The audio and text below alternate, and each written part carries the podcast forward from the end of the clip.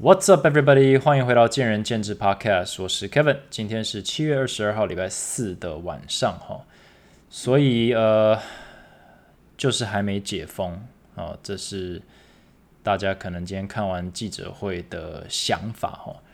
那可能也有许多人跟我一样是有点无奈。不过先来讲，就是一个比较重要的问题，就是呃，从现在开始就没有 NBA 可以看了。那让我非常的苦恼，接下来的这个剩下的疫情要怎么过？另外就是太阳输了，呃，有点难过。然后输的方式呢是有点，应该说有点有点惨吧，有点心痛了。不过，呃，我在之前提过 NBA 的时候就有讲，我以前比较也算是个就是一个篮球迷嘛，我可能会挺啊，就是马刺啊、活塞啊、太阳啊。哦，那一些球队，可是到现在，尤其回台湾这么多年了，嗯，已经没有办法那么密集的，就是每天晚上回家就是看球赛，看看一场、看两场这样子，所以我变成比较是一个呃 basketball fan 哦，不一定是一个球星或者球队的的这个球迷，所以今天看完这个 finals 哦。这个太阳两场哦，二零领先以后呢，被连下四城哦，输掉，当然是蛮痛的。但是我觉得客观一点的球迷应该都知道，就是 the better team won 哦，就是公路就是明显哦，不管是调整还是整体战力方面，或者心态或者肢体语言方面，就是一个比较全面的球队。那虽然我们都保持一点怀旧心态，就是希望老将哦在。凋零之前哦，或者是这个退下舞台之前，可以夺个冠军嘛？就像 Dirk Nowitzki 这样子哦，就比较不会残念了。不然的话，像 Karl Malone、Barkley 这些都是什么都有了，就缺一个冠军戒。那我觉得我们至少跟我同年纪的球迷，我们看着 CP3 这样一路打来，也是蛮有些运气成分啦。那如果你不是他的粉丝，你可能觉得哦，这就是他，你知道，他是他。他也蛮令人讨厌的。如果你是你不喜欢他的话，哦，所以有些人觉得是 karma 啊，他注定不会夺冠，因为他就是一个 bad person。那也无可厚非，但有时候就是就是运气，就是命运。那他有没有冠军戒都是名人堂，但是还是心中有一小部分希望他拿到这一个冠军戒，但是。呃哦，另一个原因是因为我觉得这个 Giannis 啊，或者是公路他们还年轻哦，相对来说，所以呢，今年就让给老将嘛，然后以后你们再去赢，所以我有一点私心是这样，但是整体来说，公路就是比较完整的一个球队，然后真的在季后赛就是 经验为王了，就是太阳虽然有一些年轻的后起之秀，但是到了关键时刻就是缩了。那你不要看 Giannis 才二十六。基本上他已经是注定是名人堂了啦。那他如果再赢几个，他可能真的可以成为超越 LeBron 的一个角色。但是现在已经已经是蛮可怕的一个 resume。那他其实也在 NBA 打八年了。那他的然后第二跟第三助手 Drew Holiday 也打了十二年吧，然后 Chris Middleton 也打了八年吧，好像是同一年进来的。然后。呃，看他们的这个组合的话，哦，这一个三巨头其实基本上还至少会在一起两年，哦，那如果有人续约的话，在四年、五年都没有问题。所以这接下来这五年，假设主要团队不破的话，呃，是否有可能拿下个二连霸、三连霸？呃，五年内拿三胜，像马刺？呃，也许我有一点 get ahead of myself，但是其实我还蛮期待他们能够真的创造出一个新王朝。因为老实说，你要说上一个王朝，当然就是湖人王朝了。不然的话，其他的都是超级强队啊，赢个两三个，呃，两三个冠军。当然，哦，还有马刺王朝，但是那个更长一点。所以有没有所谓的公路王朝即将产生呢？那让我们拭目以待。OK，那我们来讲真正的。这个震惊的就是怎么还没解封啊？可能大家都在问这个问题，那我今天也是也是在思考这个问题。但是呢，呃，我的标题写什么？我看一下，呃，解封降级迟早会发生哈，但哦，就是真正的问题才刚刚开始哦。下个耸动标题，看你们会不会这个多分享一点。呃，解封这个其实走到现在，我希望大家已经有一个概念哈，就一个正确的观念，就是解封不解封，降级不降级，其实是个假议题嘛。呃，就像我上一集讲的，今天确诊人数是零还是一百啊，还是五十？它基本上就是一个参考。当然，如果是一个 crazy number 哦，呃，一百、两百、一万，OK，好，那值得紧张哦，这个人人自危。但是。就算它是零，你还是不会放心哦，除非你真的是非常的乐天，就是看到零，你今天就开开心心过日子；看到一百，你就躲在家里。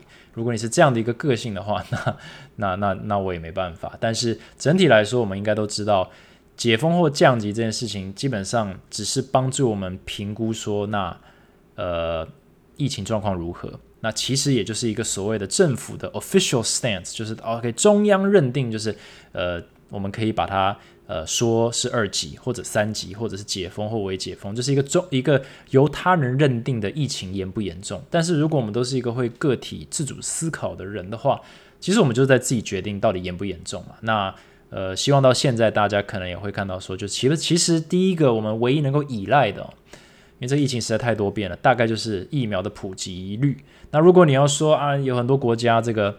这个普及六十八十，甚至打两剂都还是会确诊。那当然，当然会，因为疫苗本来就不代表你不会感染，那更不代表你不会传染。所以疫苗这件事情只是减缓它的力道，然后不要有重症，然后不会让你就是瘫痪医疗体系。因为其实呃很多受害者其实不是因为确诊，而是因为确诊人数太多，医疗体系瘫痪啊，他们变成间接的 collateral damage，间接受害者。那我们是希望减少这种事情，让大家能够正常过日子。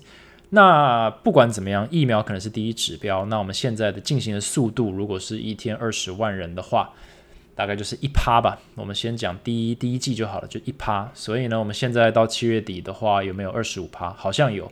那到八月底，如果疫苗的量是够的，打的速度也没有明显的增加的话，那说不定到八月底就到五十五趴，OK，就 over fifty percent。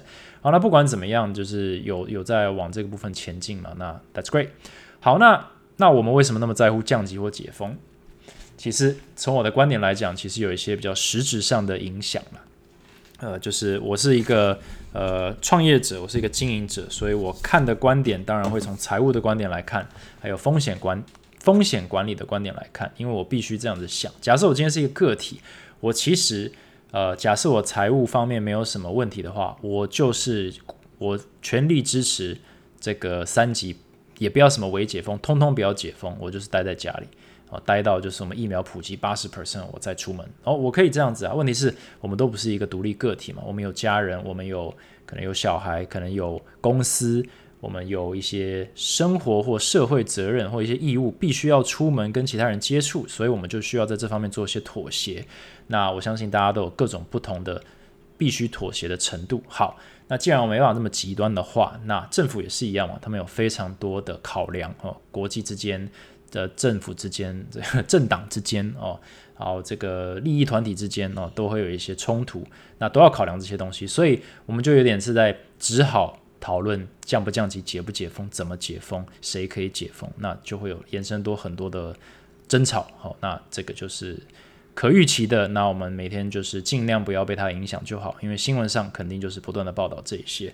那我为什么说问题真正才要开始呢？其实降级解封这个东西是假议题的原因，就是疫情还未结束。所以，我们今天身为一个，我们不是政府，所以我们只能够接受所谓的政策，然后在这个游戏规则当中呢。去判定说什么事情是对我们来说，不管你是一个个体，你是一个父母，你是一个员工、老板，或者是一个团体，最好的最佳解哦，是那你在想最佳解的时候，你也在思考即刻风险、中期风险、长期风险。那另外你要想的就是这些风险，如果万一成真了，它对你的影响的短期影响，就即刻影响，还有呃短期影响。还有长期有没有一些呃这个慢性病的这种影响？我所谓慢性不是真的生病了，就是说它会有一种呃会这个影响你非常深远的哦呃，比如说呃完全重挫你的这个公司的财务，让你永远无法翻身。就算疫情结束了也无法翻身，那这些就是很严重的问题要思考。所以变成说，我们每一个公司或者每一个个体都在做一个 risk and opportunity analysis 或 RNO 好了，呃。那我们考量的一些东西，我可能就今天就是跟大家聊聊这个，就是带大家走一下这个这个思路好了。好，那首先是开业的时间哈，其实时间其实并不是我们能够完全掌握的。我们为什么那么在意？就是政府说啊，到底要不要，到底要不要降级啊？什么时候解封？为什么？你说记者虽然也蛮烦的哈，一些呃，不管是刻意还是不刻意，这些阿呆记者啊。呃，但是也有一些认真的了，好，不要以偏概全。就是他们发，好像每天都在问一样的问题。但其实我知道为什么他们问一样的问题，因为这这这不是故意，但是就是有这个必要性啊。到底有没有解封？那如果你说不解封，是不是就没有要解封？那今天好像有听到，就是陈时中就说我没有说不解封，对不对？但是我就还就意思就是说我还没说要解封了。那我们就说你到底在等什么呢？哦，我们这等的很着急，因为。你就算要解封，我我身为一个 business owner，我也要准备啊，我准备东西这个 是有时间成本的。我今天要准备不准备，我钱花出去就是一个钱花出去。你要我先买就是先花钱，到时候用不到怎么办？那如果先花钱买了，但是来不及到，因为你太晚跟我讲要开业，那我要 delay opening，那这样是不是我损失？那这损失谁来扛？所以大家都很着急，就一堆问题，就是那到底跟赶快跟我讲正确答案，这样。但其实，嗯，就有很多种可能嘛。很多人在未解封的时候就已经选择跳入那个坑，就说，好了，既然你说可以，那我就，我就，我就，我就试看看，哈，我就直接这样做。那也是过了快两个礼拜，那是不是大家都都在这个停损，或者是不是停损，就是减少损失，哦，也慢慢把这个财务状况稳定呢？我等下会另外再来探讨一下。但是，呃，接下来的一个时间点就是，那七月二十六号会发生什么事情？因为他们总得宣布嘛。好了，大概就只有两个可能了。其实已经已经不会有所谓三级跟二级的呃问题，因为三级现在就是微解封，但是其实微解封其实就是一个降级啊。对我来说，微解封就是一个降级，因为。二级其实，如果大家还记得哦，在不久的之前哦，二级其实也是在疫情之间了，只是二级的限制不多哦，或者说是相对弹性的，但它毕竟是个二级，诶，对，二级它它弹性比较大。那三级微解封，我觉得就是一个所谓的 new 啊新二级，也就是说，今天就算降到二级，大概就是微解封的长相了啊，所以大家也不用有太多的期待。这是我应该说，至少我没有太多的期待。现在的微解封就是未来的二级，对我来讲，大概就是这样子去准备。那所以，呃呃，也许会有一些微调，但是我觉得差不多。所以对我来讲，现在维持三级加微解封跟降到二级是一样的意思。唯一不一样的意思就是，如果是二级的话，很可能是强制。就是全面开业、全面复业这样子，而不是说参考看看自己决定。所以这个其实是从一个呃经营者来讲最大的差别。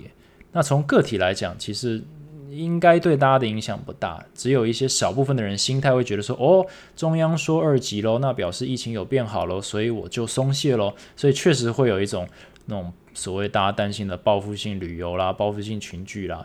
那这个也是一个要考量的地方，但。呃，毕竟我们不是其他人，这个就只能大家这个见仁见智了，就是大家自己多小心，就是自己照顾自己。所以，既然差别不大的话，基本上就只是差别在于一个，呃，你是可以选择开业，还是你是必须开业。但是回到前面讲的，疫情的严重性，至少在我们心中，不会因为今天政府降级，或者是未解封，或者是不降级。而有所改变，我希望大家至少是够客观，会用这种的方式去面对。那我们今天就假设，我们先不讲说一定要开业，一定要开业，风险就全部就扛下来了，我们就我们就冲吧。但是如果今天还是继续维持微解封状态，或者是二级也是微呃，sorry，三级微解封，也就是说大家继续必须决定要不要开业，那我今天就退一步。有点像在讨论上两周前大家在讨论问题，就是那该不该开业？因为一部分的像我的同业就开业了，那一部分我的同业跟我观点一样就不开业了。但是随着时间过去呢，渐渐的就大家的内心都开始动摇了。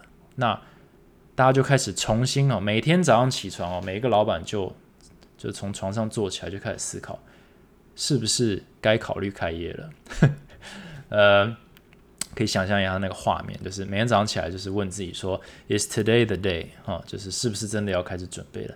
那你不要说其他人，像前进，我现在也开始准备了。但是到底什么时候才是正确的开业时机？这个答案还是个未知数。那我来跟大家聊一下开业的好处到底有什么？其实讲白了，为什么今天我们要营业呢？营业就是为了要，呃，讲白话一点，营业。没有人营业是不为了赚钱。如果今天你开一家店，然后它是赔钱的哦，每天开一天就赔一天的话，那我就会问你，你到底开业在干嘛？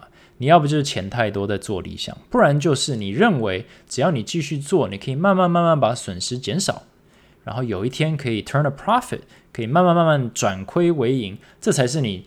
就是愿意每天开门赔钱继续下去的动力嘛？如果有人就是保证就是你一定赔钱的话，那你真的就是做理想，然后钱太多，对不对？所以今天开业的好处肯定是希望可以赚钱。那现在停业的问题是什么？停业我们之前也讲过嘛，就是停业比较呃第二十一集停业比较惨还是停损比较痛？停业的问题不在于就是停业很烦，而是说必须停业，但是。每一家或者你每一个人就要思考说，你必须停业，因为疫情严重嘛，当时，那你就必须要 take the hit，你就必须要损失一些东西，因为你一定要停。那既然停的话，你损失多少？所以我们就可以，我们营业者我们就看说，我们损失哦，员工的基本薪资，我们劳健保、劳退这些都还是要付。呃，运气不好的话，房租还是要付一部分或者付全部。哦，那还有很多的固定成本，等下可以再讲到。但是，如果我们今天选择要开业，我的期望就是：第一，赔的比停业的时候少。哦，这个老板一听一都知道。那如果你不是老板的话，你稍微想象一下，就是假设你今天就是每个月就是赔一百万，那你今天如果要选择开业，不是因为你会赚钱哦，而是说你开业的话，也许你会一个月只赔八八十万，这是你的期望。只要我们能够赔少于停业的钱，我们就可能会选择开业啊。所以，我呃，不要说我的员工，任何人的员工，如果你的老板今天从停业变成开业，或者选择开业的话，他绝对不是认为这个成本可以回来了，他只是在让这个血呢流失的稍微慢一点哦。本来六个月就要流失完了。但是因为他开业，他可能可以撑到第七个月哦，这绝对是老板在想的问题，所以不是问题就解决了。所以降级解封开业呢，并没有解决任何的问题，它其实是让问题变复杂了。哦，你今天假设就是法规下来就是全部封城不准动，那我其实非常清楚的知道我一个月要赔多少钱，我都算好了。我然后我就想办法去减少，我就跟房东拜托，我去跟。这个政府这个哦抗议说我要更多的这个补助啊，这都问题都好解决。问题是你今天处于说你开业开始想要卸掉一部分的损失的时候，想要从一百万赔八十万就好哦，就是其实就 net 就省了二十万了。虽然还是在赔钱，减少赔钱的速度其实就是现在恢复开业的一个动机。哦，lose less money 不是 make money 哦，这完全不一样。所以这其实也是一个蛮纠结的一个决定。那第二个可能呢，这个我们前进是三家店，但我还不会说它是一个大品牌。但是为什么假设今天就是这么的惨哦？为什么还有健身房就是想要开？应该是说为什么政府还会让我们开？因为有人去争取嘛。假设健身房完全没发生的话，其实政府不会去淌这个浑水。但就是。我们就是有人去，有人希望开了，那不外乎就是可以从中获利最多的。那有时候开业，并不是因为我刚刚讲到嘛，并不是因为你会赚钱，也不不并不因为是因为你赔钱可以赔的少，而是说你认为一旦开了，你可以慢慢 work back，就是慢慢推向不赔钱，慢慢推向，首先从赔很多变赔少一点，到赔一点点，到不赔，到再开始赚。好，至少要能够有一个动能要起来。有些有时候是像企业形象，你的这个 brand image 要要让它维持声量。所以像呃比较大型的健身房，它现在开业哦，其实也是在烧钱哦，那很痛。那第一个要有钱可以烧哦，这可能是我们小工作室比较没有那么多本钱。第二个就是大，它有一个量体，一个量体的时候，它可以承担的风险是比较大的。那我，风险等下也会讲到哦。Sorry，我一直在把一些概念 push 到后面，那希望我等下都会讲到了。没讲到的话，留言给我提醒我，这个下一节要把它补上来。好，那第三个就是，其实我跟很多老板有聊到，我就说，哎，那你们有没有在考虑开业？其实很多老板。那我不代表任何一方立场，但就是他们其实说，如果公司要必须这样子每个月就赔这笔钱的话，其实是撑得住的，要撑个半年、撑个一年应该是 OK 的。但是员工撑不住，员工不能没有薪水，所以这是很尴尬。那你可能想说，员工没薪水，那叫员工去想办法，对不对？老板不要把自己想的这么的伟大，说哦，我要忧国忧民。可是其实。我们是一个生命共同体。假设我今天自己这间公司扛得动风险，呃，扛得动这个损失，我一个月烧一百万没有问题。我烧，我假设我家财万贯，我烧两年都没问题，烧十年没问题，我就不开业的话，那等到这个疫情完全结束的时候，我开业，猜猜看会是什么景象？一个员工都不在了。因为员工撑不住，员工没办法撑那么久啊，对不对？他们必须要另寻，他们要必须找找那个生存的方式啊，对不对？他可能要换工作了，他可能要离开产业啊。这就像之前讲到，呃，应该有某一集讲到，可能是第十九集吧，还是第二十集？就讲有些人他财务管理不好，他已经他已经已经干了，那户头已经归零了，所以他。不能够再等公司开业，他必须要去找其他的公司，他可能就得离职，他可能就撑不下去了，或者他热情已经烧光了。所以，身为老板，我们也必须考量这件事情，就是说，呃，确实公司是活得下来，但是我们还是我们开公司是为了员工啊，我们是为了员工要有工作，他们也是在呃这个在要维持生计，所以今天我们的财务管理做得好。不代表员工的财务管理做得好，所以我们能撑一年，不代表他们能撑一年。那这时候怎么办？那这时候就一部分是开业，其实是可以帮到员工，就是公司可能不会因此而获利，或者是这个烧钱烧得慢。其实我等下会讲，可能烧钱烧得更快。但是为了其他的考量，我们可能还是会选择开业，这就是一个很纠结的地方。那我觉得这也是。如果可以抱怨一下，我觉得这是政府有点在刻意依赖的地方。因为其实大家都知道，企业其实是会去照顾员工的。虽然这个大家都喜欢说劳资争议，然后就是惯老板什么，但是惯老板到最后还是雇了这么多员工，那还是会去考量这件事情。所以今天政府如果是把这个责任丢到劳工身上，某种程度来讲，我不想讲这个议题，但是某种程度来讲，就是靠中小企业的。资本去救劳工，因为他会把我们逼向一个决策，就是说，哦，你活得下来是吗？好啊，那你就活吧。但是你的劳工你救不救？因为也许你活得下来，但他们活不下来，那你忍得住吗？你忍得住不开业吗？所以就会变成这样子。那其实，所以开业的好处其实不多哦，但是呃，有时候有它的必要性，但是。其实，所以到最后就回到一个就是时机点，is it is it now？是这一周吗？还是是下一周？因为如果能够等，等一定是最好的选项。我在在疫情这种东西里面，等一定是最好的选项，等到最后一定是最好的选项。但是一个人等很简单，一群人等不容易，一个公司要等很简单，但是带着员工一起等不容易，所以这就是一个非常令人纠结的问题。我相信很多我的同业，他们都他们现在开业或准备要开业的一些配套，我看了以后问他们说：“你这样基本上你真的有收到的现金流，就是因为现在恢恢复开业而得到现金流，根本连你的电费都不 cover。也就是说，你因为开业了你赔得更快。那为什么要这样做？那其实大家都心照不宣，就只有 为了谁？其实大家都知道，所以我也是非常的呃理解这些老板。啊，因为我自己也是嘛，就是他们考量的点。那我们大概当然也是大家都在评估自己自己行不行这样子。所以呃，如果你是劳工的话哦，也许可以呃用这个角度去看看你的老板，呃，也许他呃帮你比你想象中的还多。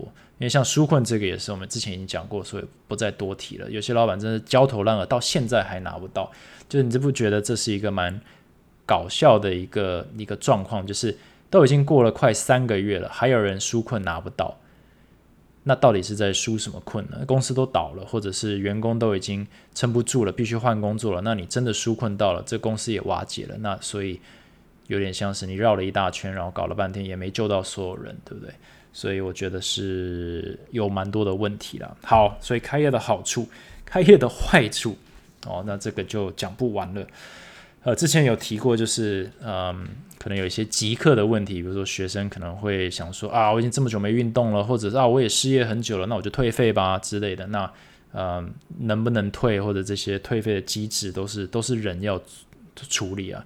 房租哈，一旦一旦你开业了哦，房东可能就呃顺理成章的不用帮你减租喽哦，或者是所有的这些政府的这些辅助方案，不管是纾困啦，或者是展延啦，通通都顺理成章的可以收回了。那你可能讲说，对啊，因为你开业啦，当然就可以收回了。可是就像回到上一点，你开业真的有少赔吗？没有啊，所以。并不能因为开业就说哦，那你现在不用减免房租了，你哦，你现在不用展延这个账单了，因为你开业了。开业不是一个，它不是一个 magical 这个 solution 啊，它并不会因为我们不会因为开门钱就进来，我们开门我们可能赔更多，对不对？你可能停业是赔一百万，你开业以后，假设你停业的学生是零，你开业的学生也是零，那这个数学题，请问哪一个状况赔的比较多？当然是开业，然后学生是零嘛，所以你这时候要想说，你停业学生是零，那你开业你学生要几位，或者你这个会籍要收多少钱才能够至少先打平因为开业而发生的更高的这些浮动成本，固定成本就是所谓的 sunk cost，停业也要付。但是如果你开业了，哦，电费、水费、冷气，哦，然后呃，员工的基本薪资和基本工资，如果你连这些都没有办法涵盖，你的你的。营业额没办法盖过这个的话，你开业就是赔更快哦，你一个月就是赔一百五十万。那结果你因为你开业了，结果你的房东认为你不用不用减免，你是你的政府认为你不用纾困了，你赔更快。那所以开业不是一个更糟的事情，所以开业风险是有这个，就是可能会变成这个两那叫什么两面不是人嘛？对，两面不是人，就是你本来就是很单纯的一个。受害者，但你现在反而变成说，哎，你已经不是受害者了，所以结果所有的这个债主都来找你了，所有的这些这个救援都不见了，所以你就是变 double whammy 哦，双重打击。那你干脆还是不要开业比较好。嗯，所以你就给他开始评估啦。这其实就回到一个根本的问题：今天真的会因为降级解封而让？大家觉得疫情变好或变坏嘛？我觉得一部分人确实会被这个所谓风向所影响，但其他人现在心中早已经决定好了，就是诶，我本来就觉得我可以来运动，或者是我本来就觉得这个呃不能运动，所以你今天开业或不开业，其实就只是去实现这个大家早已经做好的决定。那至于这个决定的量够不够多，去 carry 你这家公司，是一个非常值得思考的部分。那我要讲就是大中小小的，好不是呃大公司、中小型公司还有小公司和个人的思维的差异。其实今天呃今天开业了，为什么刚刚说是为了员工？因为你今天如果是是呃教教练或者你是员工，你进公司就有钱可以拿哦，有底薪可以拿。那如果你是教练的话，你上一堂课就是拿一堂课的钱，但是这一堂课它。必须要场地是开着嘛，嗯，可能要柜台有坐在那边嘛，有冷气要开，有电要开，所以你这堂课所摊的这个固定成本 overhead，你上一堂也是摊这么多，有上一百堂也是摊这么多，但对你来讲，一堂就是赚一堂的钱，一百堂就赚一百堂的钱，对你来讲这个风险是线性的，反正有一堂就是一堂嘛，所以多多益善。可是。公司开是有一个门槛，也就是说，在到达五百堂之前，全部都是赔钱，只是赔多跟赔少。那如果过不了这个坎，就是加速赔。所以变成说，我们不能只是说啊，反正开业就我是一个个体，所以我是教练，或者说我是员工，我很希望我公司开业，因为我就可以去，我就去上班，我很愿意，而且我这样子真的会赚比较多钱，没有错。从个体的角度来看，解封或者是允许你去做，比如说开业或者去上班，绝对是正 EV，因为你是线性的在在转。哦，那随时停，呃，随时开始都 OK 哦，就是多多益善。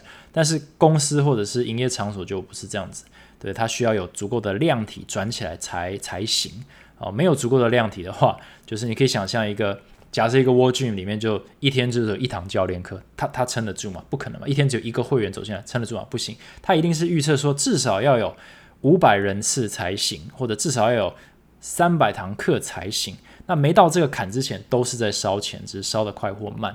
那这就是公司需要考量。那大公司、小公司就要考量这个啦。所以我刚刚讲到像沃君或者这样，他们就是有量体，他们有一百多家，然后建工有几十家，所以他们的量体转得起来的话，他们知道他们可以扛得过，呃，就是这个风险或过得了那个坎啊，基本坎是可以损益，至少相对于停业是，呃，这成语有有过之而无不及吗？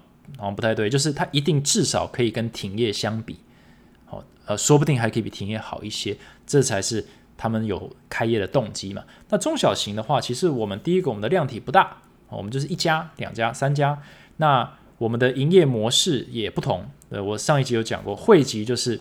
你不来也也要付钱，所以今天如果降级了或者是微解封了，它可以开始收会费的话，哇，那个很大一笔金流进来了。但是假设你像我们前进是没有收会费的话，那你金流从哪里来？你开业就是要希望有人来嘛。那有人来的话，完全取决于说大家怎么看这个疫情。那如果降级解封已经成为一个假议题的话，那开业停业就是一个生死之间的一个决策喽，就是变得很重要了，而不是说降级我就开。呃，不是说呃可以开我就开，啊不能开我就不开，好像就很坦然。其实有非常多的层面要去思考。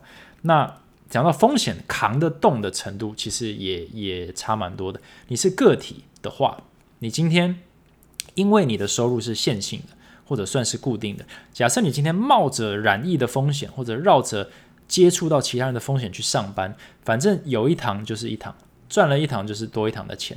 你赚了那一堂之后。如果你不小心这个被隔离了，没关系，你那堂钱那堂课的钱已经到手了，对，那那那一天的薪资已经到手了，稳了哦。那反正你就隔离十四天，那其实你这个可能就是十四天少了十四天薪水，那就跟被停业是一样的意思。所以其实风险或者你抵抗这个风险的这个 cost 是抵抗力比较强，因为你承受的风险是规模比较小。好，那我们再讲大的，好了，就极大公司，那小的呃个体户承担小风险，那大公司他们承担这么大的风险，几百人呢，几千人呢，呃，要接触几万人呢，那他们不怕这风险吗？那其实就是有点是有时候就是 quant，我们很常说重质不重量，但有时候量是有它的好处的哦。我我等下我举个例子好了，就是从健身房的角度来讲。已经有一百家，如果一家因为确诊而关起来，还有另外九十九家在收会费或者在营业，所以整个公司来讲，它有 ninety nine percent 的这个产能是在运作，对不对？所以你先中一家，你掉了一趴，总比一百趴好吧？总比掉一百趴被停业好吧？对，你今天中了三家、五家、十家好了，还是有九十家在运转呢。他们是独立的个体，但他们是同一家公司啊，所以你还是可以 run at 九十 percent 的产能，非常值得。那这个风险。哦，就是就算是疫情这个确诊此起彼落，有人问我说，就是哎，有看到这个大型连锁他们有确诊案，Kevin 你怎么看？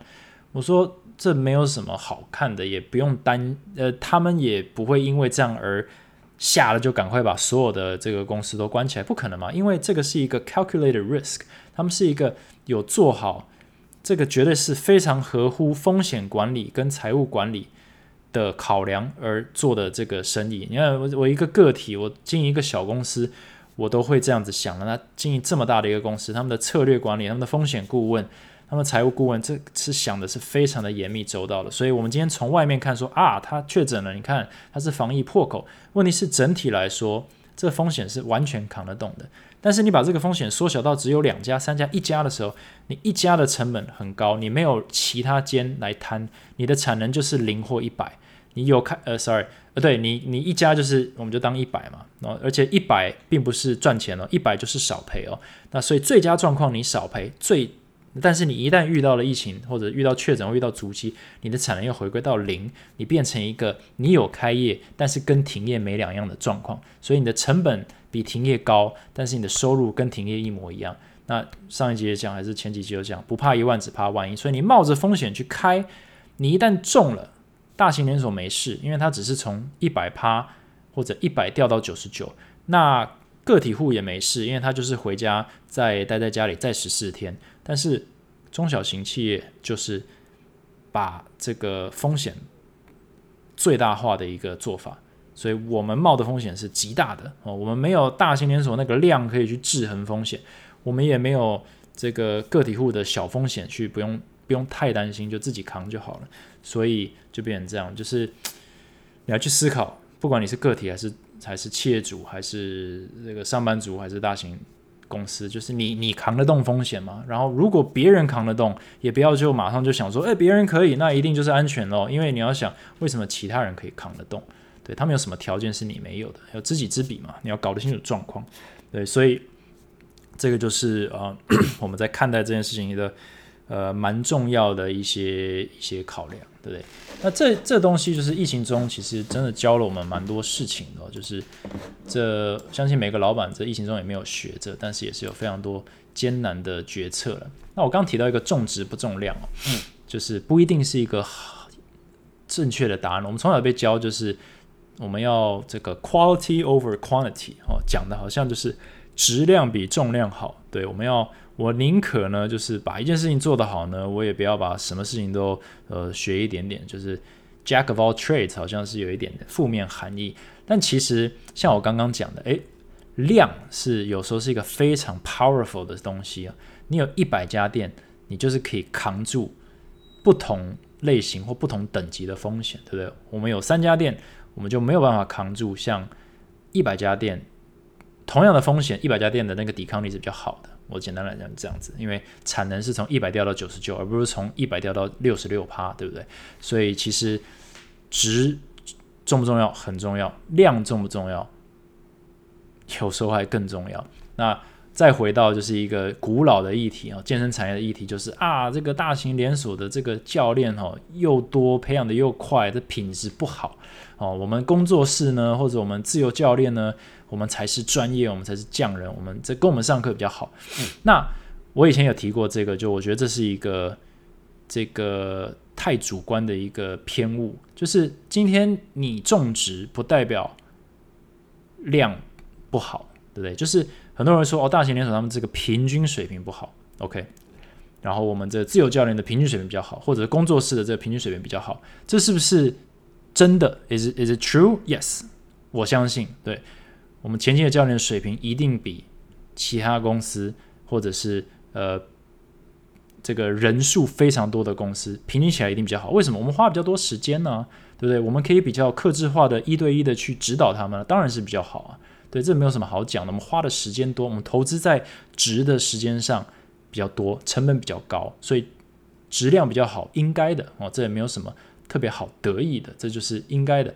但是如果从有没有帮到最多的学生，或者有没有改变这个健身风气，或者是有没有影响健身产业的角度来讲，我们没有量啊。我们一天影响的学生可能是一百位，他们一天可能是一千位、一万哦。他们一家店五十个教练，两千五百个教练，一天可以上多少课？相对于二十五个教练，所以他们的影响力或者他们的量呢？从你要说推广运动，或者是养成运动习惯。的角度来讲，就算他们的质量哦值只有我们的五成、六成、七成，他们整体来说影响的人，如果你是我们讲，比如说训练量哈，他们的总训练量就是极大。我们呢是最大肌力，但我们只做一下，所以到底谁会长肌肉？这个健身人应该可以自己去评估一下。所以有时候量也是蛮重要的。那另一个就是打疫苗好了。我今天呃也不想要就是落入一个争论，就是哪个疫苗比较好。那我们先举例说，如果有一个疫苗，它的免疫力哦只会有七成，另一个是百分之百啊。举例来说，那你会去打哪一个？你以个人来讲，我们一定会去打百分之百的那个。说当然呢，我百分之百要打就打到最有用的那个嘛，不然嘞。可是如果你今天是一个群体，你有一百万人的时候。然后你要快的时候，你会希望在一周内全部人都打完这个七成效力的疫苗，达到七成的效益，还是你要一个礼拜只能够让十 percent 的人达到一百趴的？因为整体来讲，免疫力长什么样子？一周之后，一个状况免疫力是全体七十趴，另一个是全体十趴，因为只有十趴的人。有达到百分之百效益的，对不对？所以是几率问题。那哪一个防疫起来会比较稳？当然是打比较不 OK 的那个，或者是呃比较这个免疫力防防御力呃 whatever 防御力比较低的那个，对不对？哦，这个所以有时候冲量，尤其在有时间限制状况下，有时候冲量不一定，我们舍弃值去冲量，有时候也是一个必要之恶。应该这样讲哦。那 again，我也不是在争论就是哪个疫苗比较好，因为我也还没达到，所以能够达到就是好疫苗，所以我也还在等。但是这就是我一个想法，就是疫情中你学到什么东西，其实就是你可以去揣测，就是诶，为什么他可以我不行？那其实一个东西就是这个重质不重量啊，不一定是好答案呃，一个不一定是好结果了。对，然后。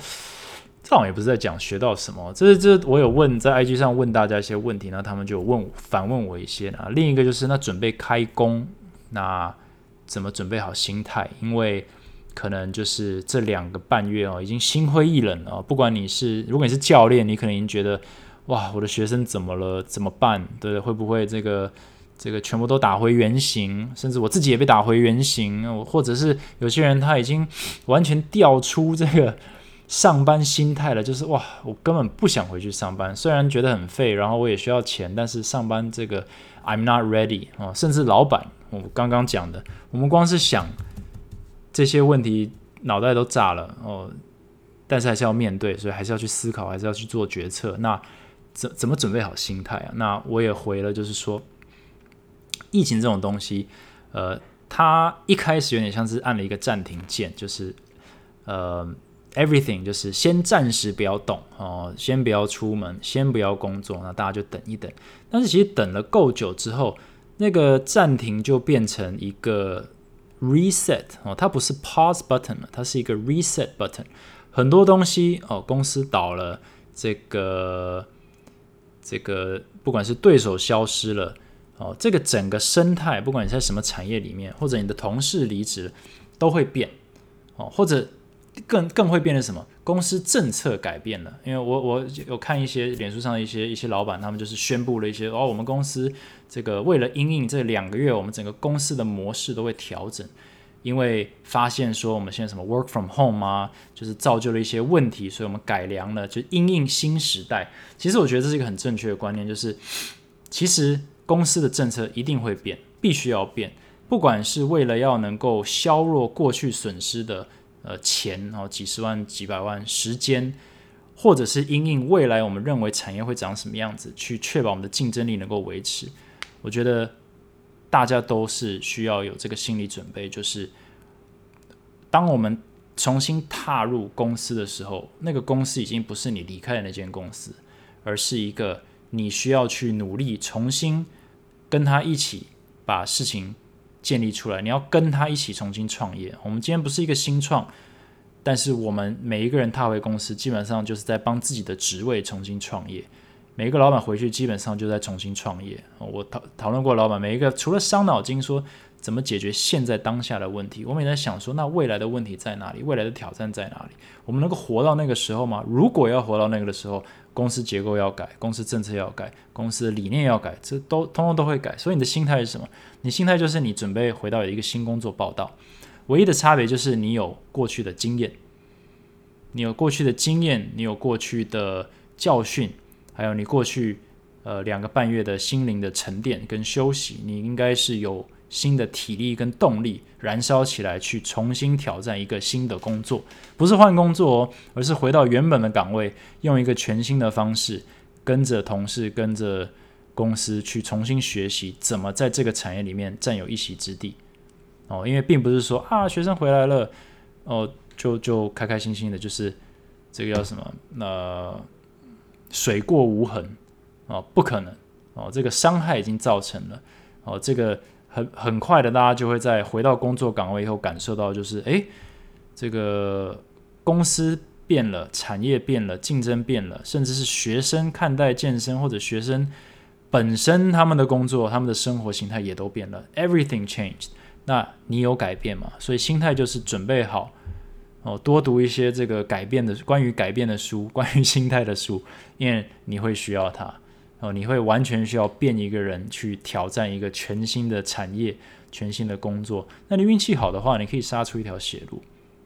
你可以趁在这个乱世的时候呢，在这个大家都还在摸索这个新新产业要做什么事情的时候，你可以创新。这也就是为什么我们在过了这个大大灾难之后，会有很多人来创业。虽然，again，身为创业者，我会。请大家三思，但是这个是没有办法抵挡的一个历史的一个轮回，就是一定会有人趁着这个时候去创业。那有些人会有成功，有些人会失败，那这就是正常的比例。但是为什么会成功？就是因为他看到了要重新用不同的想法思维去挑战一个新的或者既有的产业的时候，诶，这时候就会有新的契机出现。所以准备开工要怎么样准备好心态，其实就是。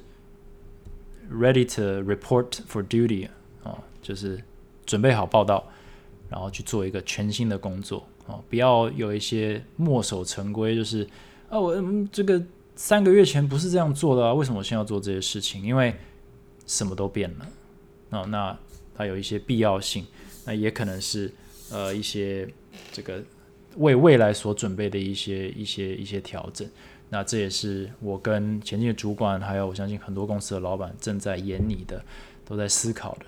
那这个也是跟大家，这应该说是建议嘛？对，就是这是我觉得是一个蛮重要的，因为疫情这东西是非常特别的，它已经完全，呃，它破坏了一些既有结构，它也破坏了一些未来原本的蓝图哦，所以呃，蛮有趣的。我认真说，这是一个很特别的时间点哦，就是应该有讲过，就是 it's a it's a new age，就是 what a time to be alive 哦，上一期讲的 what a time to be alive 哦，就是我们活在这个时代是非常特殊的。OK，嗯，所以那希望这一集也有聊到一些大家可能在思考的问题哦，希望没有太沉重了。但是我觉得这就是一个挑战，那心态、心情还有这个身体状态都要准备好。对，所以产业该不该解封，其实真的见仁见智。降级解封，中央该怎么决定，也真的就是一个民意、还有时间、还有风险的一个评估。对，然后呃，不管怎么样，啊，我们都应该要客观的去思考。那做的决策呢，我们都是以我们所能力还有我们的思维所及的最佳解哦。身为一个经营者，我就是想办法让这个损失降到最低，然后把风险降到最低，但是又可以继续前进。那这就是一个呃课题。对，那至于疫情中可以教我们什么啊？质量啊，有时候呃不一定是那么的直接啊，不一定是种植就好，有时候量也是蛮好用的。那准备开工，准备好什么样的心态？那希望大家希望大家都可以准备好。因为可能是下周，可能是下下周，可能是下个月。那不管你什么时候开工，或者你已经开工，那相信大家都是希望把自己准备好最好的状态，这样子。OK，那这一集就讲到这里。呃，明天是星期五哦，虽然这个不负责任预期了，我觉得啦，明天应该要讲了吧，总不能周末还在让我们那边提心吊胆。所以希望明天就可以知道到底是。这个升级、降级、未解封、不解封到底是怎么样？好，那我们到时候再聊。OK，这一集讲到这里，谢谢大家收听。那如果喜欢的话，帮我到 Apple Podcast 按个五颗星，多多留言，这样我才有东西可以回嘛。然后 IG 的话，也可以帮我按个追踪，分享一下我的发文，分享一下 Spotify 的连接，让更多人听到这个节目。好，谢谢大家的支持收听，我们下一集再见。Thanks for listening. 拜拜。